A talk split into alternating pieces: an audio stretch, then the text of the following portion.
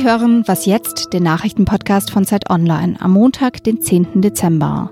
Wir sprechen über den CDU-Parteitag und über ständige Erreichbarkeit am Arbeitsplatz. Zuerst die Nachrichten. Mitten in der Vorweihnachtszeit könnte ein Bahnstreik das Land lahmlegen.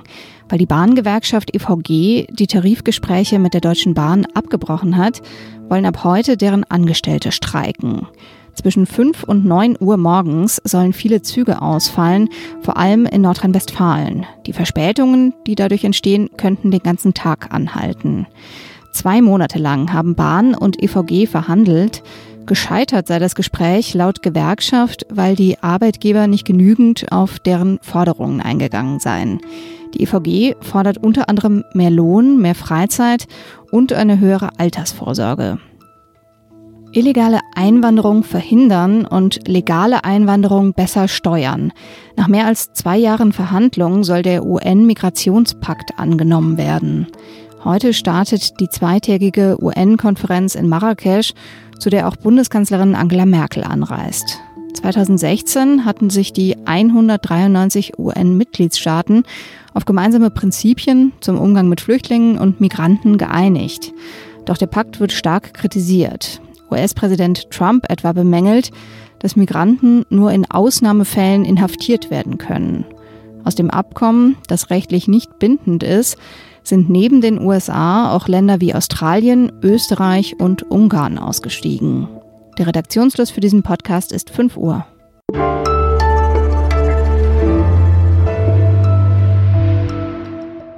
Ich bin Munja Malbock, hallo und herzlich willkommen.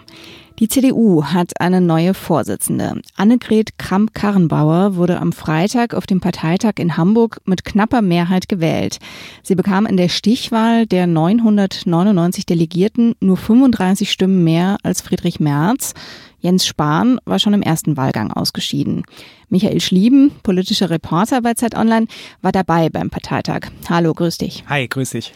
Bevor wir jetzt über AKK und die Zukunft reden, wollte ich noch mal ganz kurz zurückschauen. Ich wurde nicht als Kanzlerin geboren und auch nicht als Parteivorsitzende. Wahrlich nicht. Ich habe mir immer gewünscht und vorgenommen, meine staatspolitischen und parteipolitischen Ämter in Würde zu tragen und sie eines Tages auch in Würde zu verlassen. Denn wir alle stehen in der Zeit. Und jetzt ist es an der Zeit, ein neues Kapitel aufzuschlagen. Heute, in dieser Stunde, in diesem Moment bin ich von einem einzigen, alles überragenden Gefühl erfüllt, von dem Gefühl der Dankbarkeit. Es war mir eine große Freude. Es war mir eine Ehre. Herzlichen Dank. Dankbarkeit und Ehre, also statt Abrechnung mit ihren Gegnern. War diese Abschiedsrede als Parteichefin typisch für Angela Merkel? Ja, doch, das kann man eigentlich schon sagen. Merkel ist ja nicht jemand, die die einen Saal Kraft ihrer Rhetorik hat aufputschen können oder die auch das auch gar nicht versucht hat in den letzten Jahren oder die auch, auch die, die Leute da nicht unbedingt zu Tränen rühren kann, sondern sie ist eigentlich immer schon eine Rednerin gewesen, die ein bisschen zu pastoral, so wie ihr guter alter Papa, oder auch zu akademisch gesprochen hat. Sie ist ja auch die ersten 40 Jahre, Jahre in ihrem Leben Naturwissenschaftlerin gewesen und das merkt man ihr an. Also es gibt in der CDU Leute, die viel kräftiger, viel feuriger sprechen können, aber das ist nicht Merkels Stil und das ist, hat, hat ihr auch nicht geschadet in ihrer Karriere, wenn man das, wenn man das jetzt so betrachtet, jetzt wo sie allmählich aufhört. Man kann aber schon sagen, dass es ein, dass es, dass Merkel schon ihre Essentials klar gemacht hat, dass sie gesagt hat, was ihr wichtig ist und worauf die CDU auch achten muss, wenn sie irgendwann nicht mehr da ist oder nicht mehr äh, Parteichefin ist. Nämlich hat sie betont, dass es wichtig ist, dass die CDU immer auch nach dem Kompromiss suchen muss, dass man nach Gemeinsamkeiten Ausschau halten muss, dass ihre Partei keine ist, die hetzt, die diffamiert und so weiter. Also ein ziemlich klarer Appell daran, weiterhin auch in der Mitte und für den Kompromiss zu leben, was eher häufig vorgeworfen worden ist. Mhm. Also ein bisschen auch eine Mahnung, sich zusammenzureißen. Absolut, ja.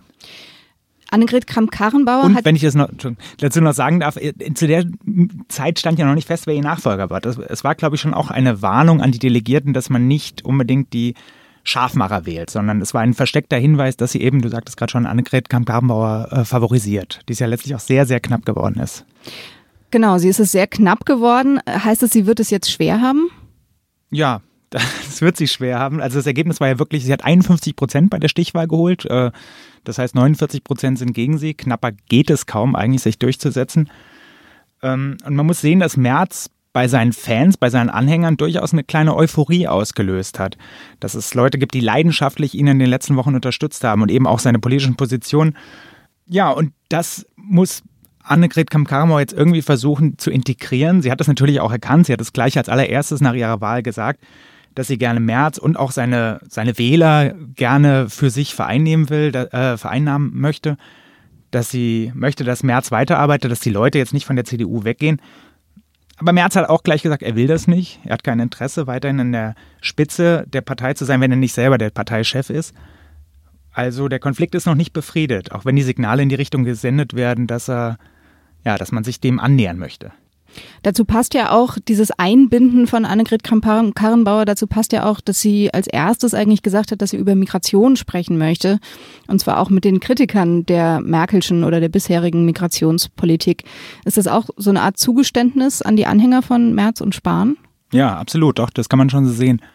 Wobei man auch sagen muss, dass Kramp-Karrenbauer jetzt auch nicht unbedingt eine, eine linksliberale Politikerin oder sowas ist.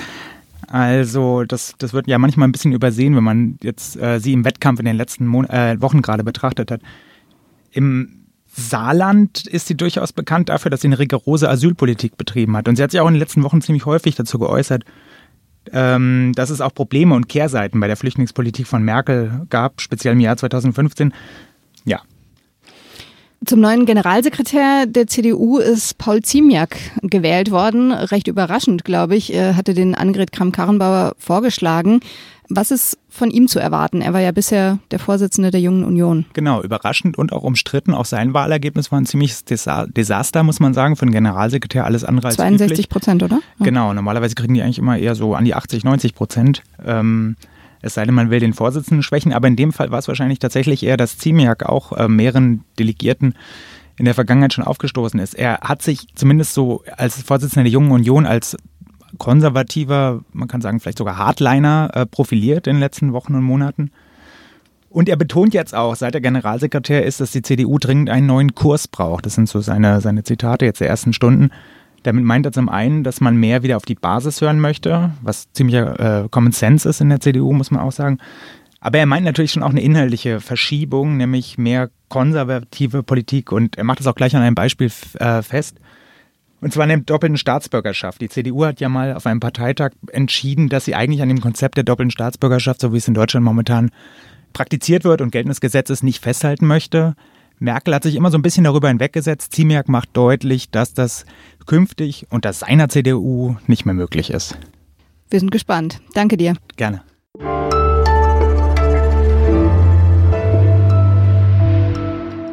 Und sonst so? Sie gurren, verteilen ihren Kot und schnappen Touristen die Brötchen weg. Tauben gelten vielen Stadtbewohnern als Plage. Viele Städte haben deshalb reagiert. In London zum Beispiel muss man mit einer Strafe von bis zu 560 Euro rechnen, wenn man am zentralen Trafalgar Square Tauben füttert. In Hamburg montiert ein Unternehmen extra Plastikraben an Häuser, um Tauben abzuschrecken. Die südspanische Hafenstadt Cadiz hat jetzt eine neue Idee. 5000 Vögel sollen gefangen und nach Ostspanien gebracht werden. In einen Taubenschlag in einer dünn besiedelten Gegend. Da gibt es dann keine entnervten Menschen und auch keine Gebäude, die vom Kot zersetzt werden könnten. Und die Tauben, die können so viel gurren, wie sie möchten.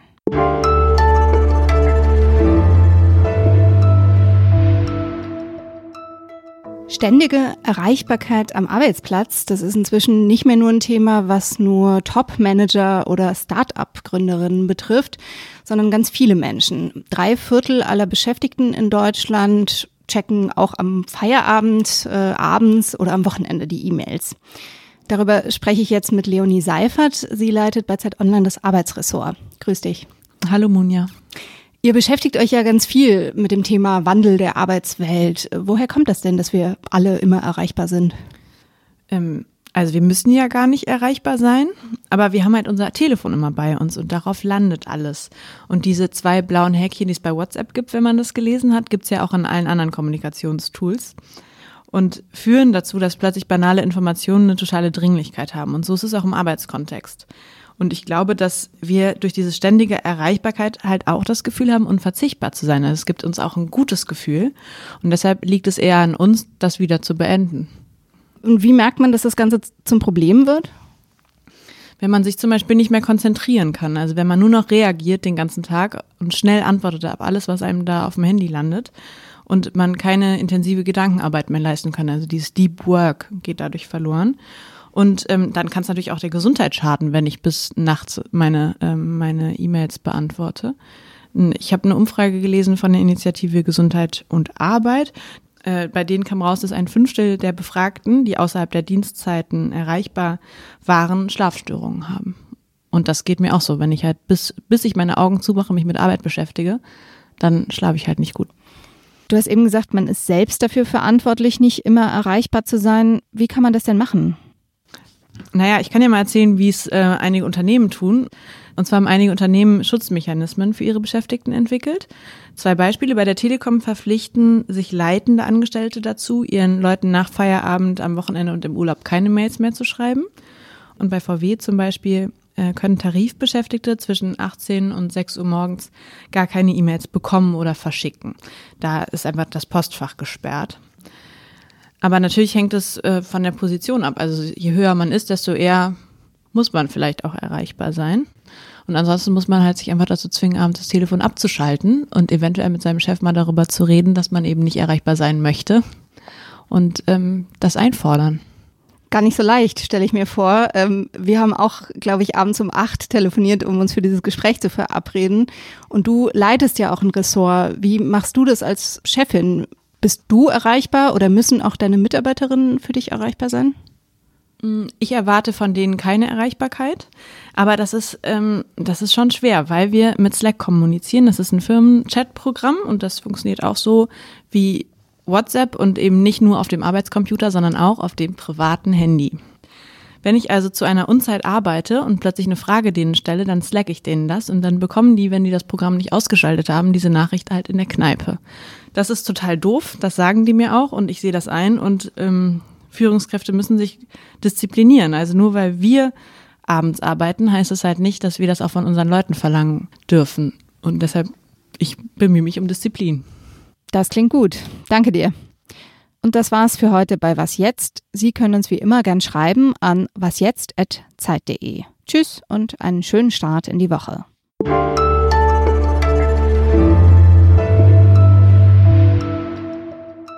Und du, machst du Slack manchmal aus? Ich mach's nicht aus, aber sonntagsabends reagiere ich aus Protest nicht mehr, weil ich es unverschämt finde.